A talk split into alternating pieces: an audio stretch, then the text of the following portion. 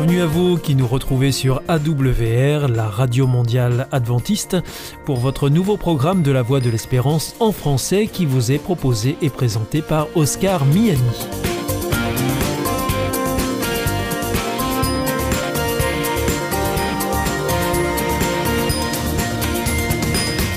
C'est donc parti pour les 30 prochaines minutes ensemble. Merci de votre fidélité à la voix de l'espérance. Vous êtes toujours plus nombreux à nous écouter sur les ondes, par Internet ou aussi grâce à votre téléphone. D'ailleurs, je vous en rappelle tout de suite les numéros qui ne sont absolument pas surtaxés. Alors si vous voulez nous écouter avec votre téléphone depuis la France, eh bien vous composez le 01 80 14 44 77. Si vous êtes en dehors de France, eh bien vous composez le 00 33 1 80 14 44 77. Et depuis les États-Unis, eh bien c'est le 1 712 432 9978. Alors aujourd'hui, au programme, nous vous proposons votre rendez-vous santé avec le docteur Jean Lincey. Ensuite, ce sera votre émission Top Cuisine. Et pour finir, ce sera un temps de réflexion avec le pasteur Pierre Péchou. Tout de suite, donc pour commencer, voici Sentez-vous bien. Sentez-vous bien, une émission de santé avec le docteur Jean Lincey. Bonjour. Bonjour Oscar. Merci de nous rejoindre une nouvelle fois euh, dans cette émission. Alors aujourd'hui, eh bien, vous allez nous parler du cerveau. Alors c'est pas la première fois que vous nous parlez du cerveau, mais euh, d'un sujet plus précis. Euh, c'est celui du cortex préfrontal. Il est nécessaire de, de repréciser certaines choses hein, euh, sur ce sujet-là, docteur Jean Lincey. Oui, une, une surprise une bonne surprise nous est arrivée. Oui. L'Académie nationale de médecine a publié un rapport qui s'appelle Méconnaissance du cortex préfrontal. Est-ce que vous pouvez nous dire déjà qu'est-ce que c'est que le cortex préfrontal? Le cortex préfrontal, c'est la structure du cerveau qui se trouve à l'avant du cerveau, juste derrière le front. D'accord. Et c'est ce qui s'est le plus développé chez l'homme quand on passe du singe à l'homme. D'accord. C'est là le tiers du cerveau. C'est énorme. Et alors, euh, à quoi ça sert? Parce que euh, maintenant, on sait le localiser. Et à quoi ça sert On a mis longtemps à comprendre à quoi ça servait. C'est ça qui est important. oui, parce que en fait, comme ça ne fait rien de direct, Mhm. les aires préfrontales, c'est pas ça qui fait que euh, vous allez euh, bouger le petit doigt ou que vous allez euh, voir le soleil se coucher. D'accord. Bon. Mais c'est le grand quartier général, c'est le grand ordonnateur de toutes nos actions. D'accord. Donc en fait, c'est là où les choses se décident? Voilà. C'est ça? C'est le quartier général, c'est le poste de commandement. D'accord. Et alors, euh, comment est-ce que ça marche? Eh ben, arrivent aux aires préfrontales toutes les autres structures du cerveau. C'est le nœud du cerveau, en fait? C'est le grand nœud autoroutier D'accord. qui va dispatcher ensuite euh, dans toutes les directions. Quand ça fonctionne bien, eh bien, euh, on imagine euh, un être humain euh, qui fonctionne correctement. Oui. Et puis quand ça fonctionne pas bien, quelles sont les, les- les- les défaillances que cela peut engendrer? Bah, le- le- les aires préfrontales, c'est ce qui permet de dire non à ces pulsions, Oui. de se projeter dans l'avenir, d'ordonner les sous-programmes par rapport au grand programme. Alors, on va prendre un exemple simple. Vous vous levez le matin, le frigo est vide, il va falloir quand même penser à aller faire des courses. Vous avez une rue dans laquelle vous avez une épicerie, une boulangerie, une charcuterie et un marchand de fruits. Bon. Va falloir, si vous avez des aires préfrontales qui fonctionnent bien, vous allez optimiser votre parcours. Vous allez aller, vous allez faire en sorte que euh, vous ne reveniez pas sur vos pas en permanence. Mhm. Vous voyez, vous n'allez pas aller d'abord euh, au plus loin pour aller ensuite au plus près pour revenir. Bon. Vous allez organiser de manière optimale. Optimale, voilà. Si vous n'avez pas l'intention d'acheter du beurre aujourd'hui, vous n'irez pas à la crèmerie, Mhm. puisque vous en avez encore. Vous voyez, c'est- sinon, si vous n'êtes pas organisé, si vous n'avez pas d'air préfrontal, vous irez acheter du, des, des fruits chez le crémier. Les choses se désordonnent. Tout se désordonne. D'accord. Voilà, c'est ça. D'accord. Et alors, il y a une chose qu'on n'a pas précisée là, docteur Jean Lincey, c'est que les aires préfrontales, elles se constituent euh, jusqu'à un certain âge. Premier repère, l'âge de raison, 7 ans. Oui. C'est le moment où les aires préfrontales sont reliées par des câbles suffisamment efficaces au reste du cerveau. c'est assez fascinant. L'empirisme des anciens avait bien remarqué que c'était à 7 ans que l'enfant commençait à être maître de lui. Donc c'est peut-être pour ça qu'on disait que 7 ans c'est l'âge de raison. Oui, c'est ça, oui. Ouais. Mais maintenant, on sait que c'est parce que les câbles qui font la liaison entre les aires préfrontales et le reste du cerveau sont myélinisés, c'est-à-dire Mhm. un isolant qui font que euh, les câbles sont efficaces. Et pourtant, à 7 ans, euh, c'est pas pour autant que les aires préfrontales sont terminées. Ah non, c'est pas fini. Il faut, il, il faut encore un petit peu attendre. Eh ben oui, on pense à l'heure actuelle que c'est vraiment bien câblé à 25 ans. Ah oui, au moins jusqu'à 25 ans. Au euh, moins jusqu'à 25 ans. Voilà. Et puis alors, pour préserver euh, ce travail, cette construction des aires préfrontales, euh, jusqu'à au moins 25 ans, comme vous venez de nous le dire, qu'est-ce qu'il faut faire Eh bien, c'est très simple. Il faut surtout ne pas faire ce qu'il faut pas faire. Et qu'est-ce qu'il faut pas faire alors Il faut pas, il faut, il faut pas de drogue, aucune drogue. D'accord. Parce que à cet âge-là, les- le cerveau est très sensible et on va dérégler toute la mécanique extraordinaire qui permet de se piloter, de se projeter dans l'avenir, d'avoir de bons rapports avec les autres et d'apprendre. Et qu'est-ce que vous entendez par drogue, docteur Jean Lincey Alcool, tabac, cannabis, et je ne parle pas des opiacés, cocaïne, etc. Et puis euh, les drogues euh, sans substance, que sont les écrans mal utilisés, euh, la sédentarité. Le premier engrais du cerveau, c'est l'activité physique. Il faut au minimum une heure et quart d'activité physique par jour. L'OMS recommande deux heures d'activité physique par jour chez les, jeunes et les enfants. Et idéalement, mais là, dans le monde actuel, c'est difficile, il faudrait avoir 4 heures d'activité sous-maximale, type euh, jardinage, euh, marche, euh, bricolage actif. Oui, 4 heures, c'est beaucoup quand même. hein Oui, non, mais une heure et quart, c'est bien. D'accord. Alors bon, voilà, docteur Jean Lincey, on arrive à la fin de cette émission de Sentez-vous bien. Aujourd'hui, eh bien, euh, vous nous avez parlé, euh, informé de ce qu'est le contexte préfrontal, à quoi ça sert, euh, comment ça marche, et puis comment on peut en prendre soin aussi. Et surtout, si nos auditeurs veulent en savoir plus, allez sur le site de l'Académie nationale de médecine, Méconnaissance du cortex préfrontal, le rapport du professeur Bruno Dubois. Voilà, tout est dit. Merci beaucoup, docteur Jean Lincey. C'était Sentez-vous bien, une émission de santé que nous retrouverons la semaine prochaine. À bientôt. Au revoir. Au revoir, Oscar.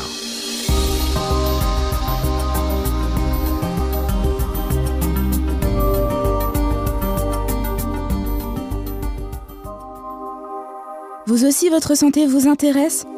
Alors si vous souhaitez en savoir plus, demandez-nous l'ouvrage Santé et bien-être des éditions Vie et Santé.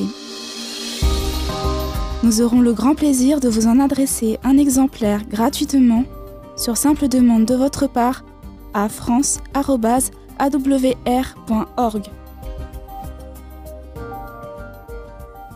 The Voice of Hope. Hier ist Adventist World Radio, die Stimme der Hoffnung. Questa è la radio mondiale avventista. La voce della speranza.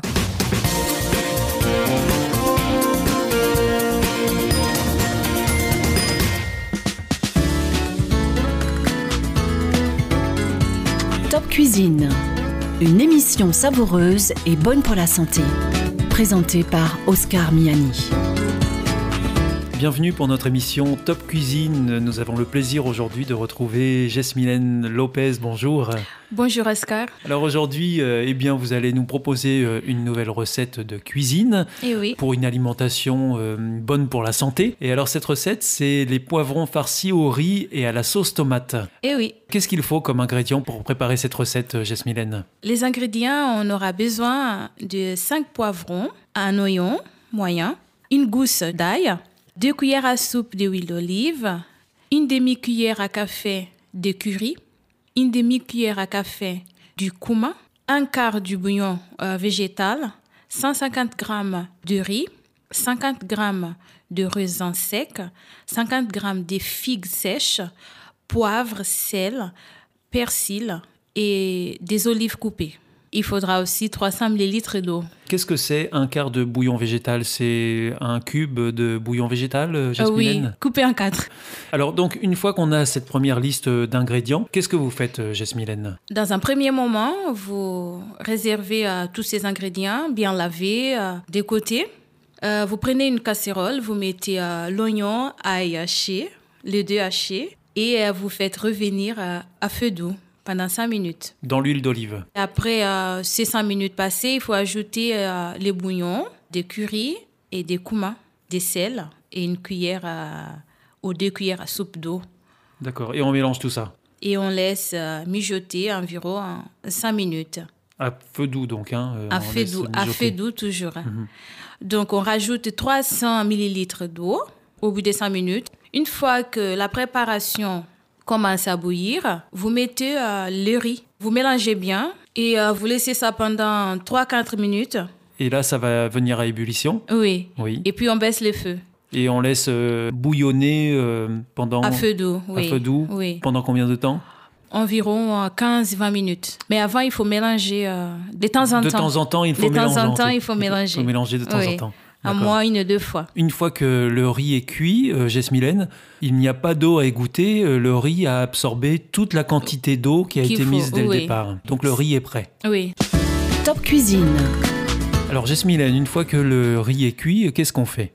On va rajouter euh, des choses frais, comme par exemple moitié des poivrons bien coupés, un petit morceau. Mhm. On va mettre les raisins secs, on va mettre les figues sèches et on va mettre euh, des olives aussi euh, coupées. On rajoute tout ça au, au riz et on mélange bien Avec le Et- persil aussi avec le persil aussi. oui. D'accord. Et après, ça, on laisse de côté. Ensuite, on passe à la sauce tomate. Là, on passe à la sauce tomate. Alors, quels ingrédients il faut, Donc, pour, euh, pour- préparer la sauce Pour tomate la sauce tomate, on aura besoin de 4-5 tomates pelées et coupées, un oignon moyen, une gousse d'ail, une cuillère à soupe d'huile d'olive, basilic, poivre, sel, une cuillère à café du sucre, un sucre en Sucre poudre en poudre. et 100 ml d'eau. D'accord. Et cette recette, euh, Jesmilène, euh, je crois qu'on ne l'a pas précisé au départ, c'est pour combien de personnes? Pour 4 personnes, Donc, Jesmilène, une fois que nous avons tous ces ingrédients, par quoi est-ce qu'on commence pour préparer cette sauce tomate? On commence à, à peler et couper les tomates, à couper aussi l'oignon Oui. et à couper euh, l'ail. On hache l'ail. L'oignon et l'ail? Oui, on met de côté. D'accord. Et puis dans une casserole, on va mettre l'oignon, l'ail et euh, une cuillère à soupe d'huile d'olive. Et euh, vous laissez revenir pendant 5 minutes à feu très doux. Une fois euh, ce temps est passé, euh, vous rajoutez le reste des ingrédients. Donc les tomates pelées et Oui. coupées, la feuille basilic, deux trois feuilles, poivre, sel, une cuillère à café, du sucre. De sucre. On mélange tout ça et on laisse mijoter. Pendant combien de temps à peu près? Oh, pendant 5, 7 minutes. Une fois qu'on attend ce temps, on va mixer la sauce. On Avec va, un mixeur. Avec un mixeur, on va tout mixer. D'accord. Et on va avoir euh, une sauce euh, euh, crémeuse. Et on la met de côté. Donc, on a le riz de côté, on a l'os- la, sauce, tomate de côté. De côté, on va passer à une prochaine étape. C'est laquelle? C'est préparer les poivrons. Top Cuisine. D'accord. Alors, comment est-ce qu'on les prépare, ces poivrons? Alors, on va bien laver les poivrons Oui, et on va les souiller. On va les couper euh, en rond, ça. tout en haut du poivron. Oui. Et puis, euh, on va lever toutes les, les graines et on va garder à la- cette partie en haut avec la queue. Ça sera une, une sorte de chapeau pour couvrir après euh, les poivrons. Une fois le poivron vidé, on va le remplir avec le riz qu'on avait mis de côté. On le met à l'intérieur Préparé. des poivrons D'accord. Vidé. vidés Oui. Et on va le... euh, Le refermer avec euh, le refermer. petit chapeau qu'on a gardé. Une fois cette étape réalisée, qu'est-ce qui reste à faire? Alors, il nous reste euh, prendre un plat avec les bords hauts, Oui. verser la sauce euh, tomate dedans et prendre les quatre poivrons Oui. et mettre euh, dans la sauce. J'ai oublié de dire qu'il fallait préchauffer le four à 200 degrés D'accord. et on va le mettre au four pendant 40 minutes. Parce que les poivrons ne sont pas cuits. Ils sont pas cuits, euh, il faut que les poivrons soient cuits. Et au bout de 40 minutes, on sort du four. On sort du four, il est prêt à manger. Et ça se suffit. On le mange comme ça Mhm. parce que normalement c'est déjà un plat euh, complet. Il y a tout ce qu'il faut. Et puis c'est un plat pour les gens qui aiment bien le riz. Et comme on sait que le riz, euh, c'est pas très bien pour des gens qui ont des troubles euh, digestifs, c'est pour ça que j'ai rajouté des ingrédients qui vont faciliter les transits euh, intestinaux. D'accord. Bon, bah c'est parfait. Donc il n'y a plus qu'à déguster. Voilà. Oui. Merci beaucoup, Jasmilène. C'était donc la recette des poivrons farcis au riz et à la sauce tomate. C'était Top Cuisine. On se retrouve pour une prochaine émission et vous nous présenterez quelle recette la prochaine fois, Jasmilène Alors, pour la prochaine fois, pourquoi pas un gratin des courges au lait de coco. Bon, eh bien, on, on a hâte alors d'y être. Merci beaucoup, à bientôt. Au À revoir, bientôt, au revoir Oscar. C'était Top Cuisine, présenté par Oscar Miani.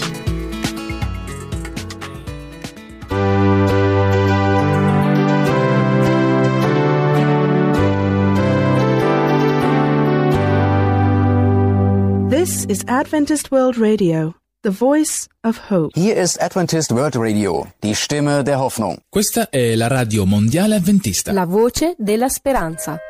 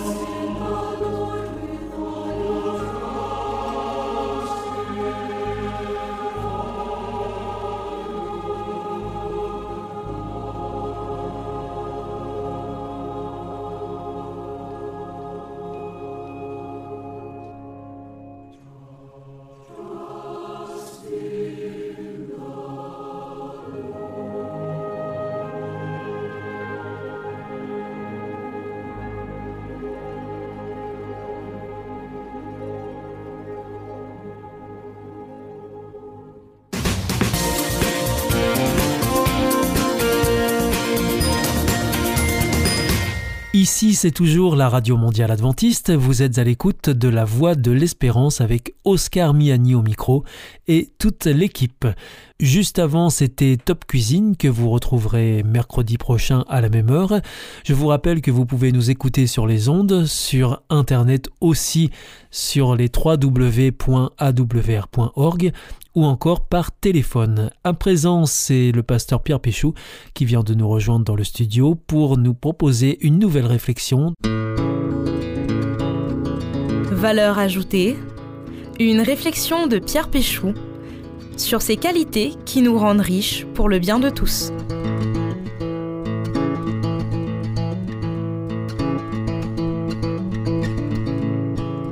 Littéralement, avec foi, si l'on s'en tient aux racines latines de notre mot. Dans l'Ancien Testament, en hébreu, le mot confiance veut dire littéralement compter sur quelqu'un. Et si nous prenons le Nouveau Testament écrit en grec, la racine du mot confiance est ne pas avoir peur d'affronter quelque chose ou une situation difficile. La confiance est pour moi un peu la valeur de tous les paradoxes. J'ai rencontré beaucoup de personnes, me semble-t-il, pour lesquelles accorder sa confiance n'est pas si simple. Souvent d'ailleurs des personnes déçues par une expérience passée, des personnes qui se sont senties trahies. Et pourtant, et c'est là qu'est le paradoxe, ces mêmes personnes, comme chacun d'entre nous au fait, sont dans l'obligation de donner leur confiance à tout un tas d'inconnus et d'organisations sans lesquelles la vie en société ne serait tout simplement pas possible. Je pense tout de suite à tous les chauffeurs qui nous conduisent, que ce soit en taxi, en bus, en métro, en avion, etc. Ça ne risque pas d'arriver, mais si un jour je sautais en parachute, eh bien j'aurais accordé ma confiance à la personne qui aurait plié le parachute. Plus probable, si un jour je dois me faire opérer, je serai obligé de faire confiance au chirurgien.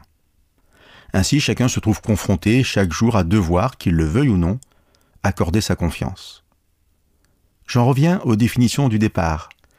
Nous passons notre journée soit à compter sur quelqu'un, soit à oser affronter quelque chose ou une situation difficile. Et même les gens qui disent ne pas avoir confiance en eux, si l'on y regarde de plus près, ne cessent pas de se faire confiance quand même. Ils croient qu'ils sont capables de conduire une voiture sans écraser le premier piéton, de faire des choix quotidiens bons pour eux ou pour leur famille, etc. Et vous serez d'accord, je pense, quelle que soit votre expérience de la confiance accordée au reçu, qu'il y a peu de choses aussi efficaces pour un élève que la confiance du professeur pour un enfant, que la confiance du père ou de la mère. Je me souviens de cet ami qui venait de changer d'employeur. Il travaillait comme commercial pour un grossiste de produits biologiques et diététiques. Une des raisons qui le poussait à changer de travail était entre autres le meilleur salaire qui lui était proposé. La personne qui l'avait reçu en entretien lui avait partagé la philosophie de l'entreprise sur la confiance posée comme postulat et qui transparaissait aussi dans la politique salariale. En résumé, le discours de l'employeur était le suivant. Nous n'allons pas attendre que vous fassiez vos preuves pour vous rémunérer à votre juste valeur, nous vous faisons confiance et nous vous donnons un salaire qui correspond à cette confiance. Cette caractéristique, accorder sa confiance au départ d'une relation, est une dimension essentielle de la relation que Dieu veut avoir avec nous et elle traverse toute la Bible. Dieu y est sans cesse présenté comme celui qui pose sur nous, non pas le regard de celui qui attend que l'autre fasse ses preuves, mais de celui qui sait que l'autre a de la valeur. Je prendrai comme exemple l'attitude de Jésus avec Pierre. Lors d'une de leurs premières rencontres, Pierre avoue à Jésus ses faiblesses et lui demande de ne pas rester près de lui, en somme parce qu'il n'en vaut pas la peine. L'attitude de Jésus face à cet aveu, Pierre s'est même mis à genoux pour lui parler, est révélatrice à cet égard. Il répond à Pierre, pêcheur de son métier, N'aie pas peur, désormais ce sont des êtres humains que tu prendras. Jésus ne s'arrête pas aux limites que Pierre avoue, mais lui témoigne toute sa confiance en lui parlant de son avenir. Ceux qui connaissent un peu l'histoire de l'apôtre Pierre dans le Nouveau Testament savent que pourtant, Pierre va trahir cette confiance quelques années plus tard. Mais là encore, l'attitude de Jésus a de quoi nous surprendre. Alors qu'il sait très bien que Pierre le trahira, il lui dit cependant Pierre, j'ai prié pour toi. Quand tu seras revenu, et là je rajoute, c'est sous-entendu, revenu de ta trahison. Pierre, j'ai prié pour toi, quand tu seras revenu, affermis tes frères malgré l'éloignement de Pierre, Jésus lui maintient sa confiance. J'espère qu'un grand nombre d'entre vous a connu dans sa vie des gens, parents, employeurs, amis, qui ont été capables de vous accorder une telle confiance, et qu'ainsi vous-même, vous avez pu en faire bénéficier les autres. Mais, même si cela n'était pas le cas, que vous puissiez être persuadé que ce que Jésus a vécu avec Pierre, Dieu est disposé aujourd'hui à le vivre avec chacun d'entre nous, pour peu que nous nous approchons de lui.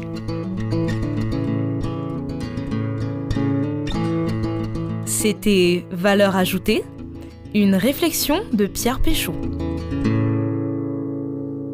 Vous vous sentez isolé, désorienté, perdu, en recherche? L'IEBC, l'Institut de la Bible par correspondance, vous accompagne et vous propose des cours gratuits à suivre chez vous et à votre rythme. Retrouvez-nous vite sur www.iebc.org et vous verrez, votre vie va changer. Parce que croire, c'est la vie. Notre émission est maintenant terminée. C'était la Radio Mondiale Adventiste, la voix de l'espérance. Je vous donne rendez-vous dès demain à 4h30 sur les 6155 kHz bande des 49 mètres, à 8h sur les 15145 kHz bande des 19 mètres et à 20h sur les 9780 kHz bande des 31 mètres. Je vous souhaite une très bonne continuation. Que Dieu vous bénisse. À demain.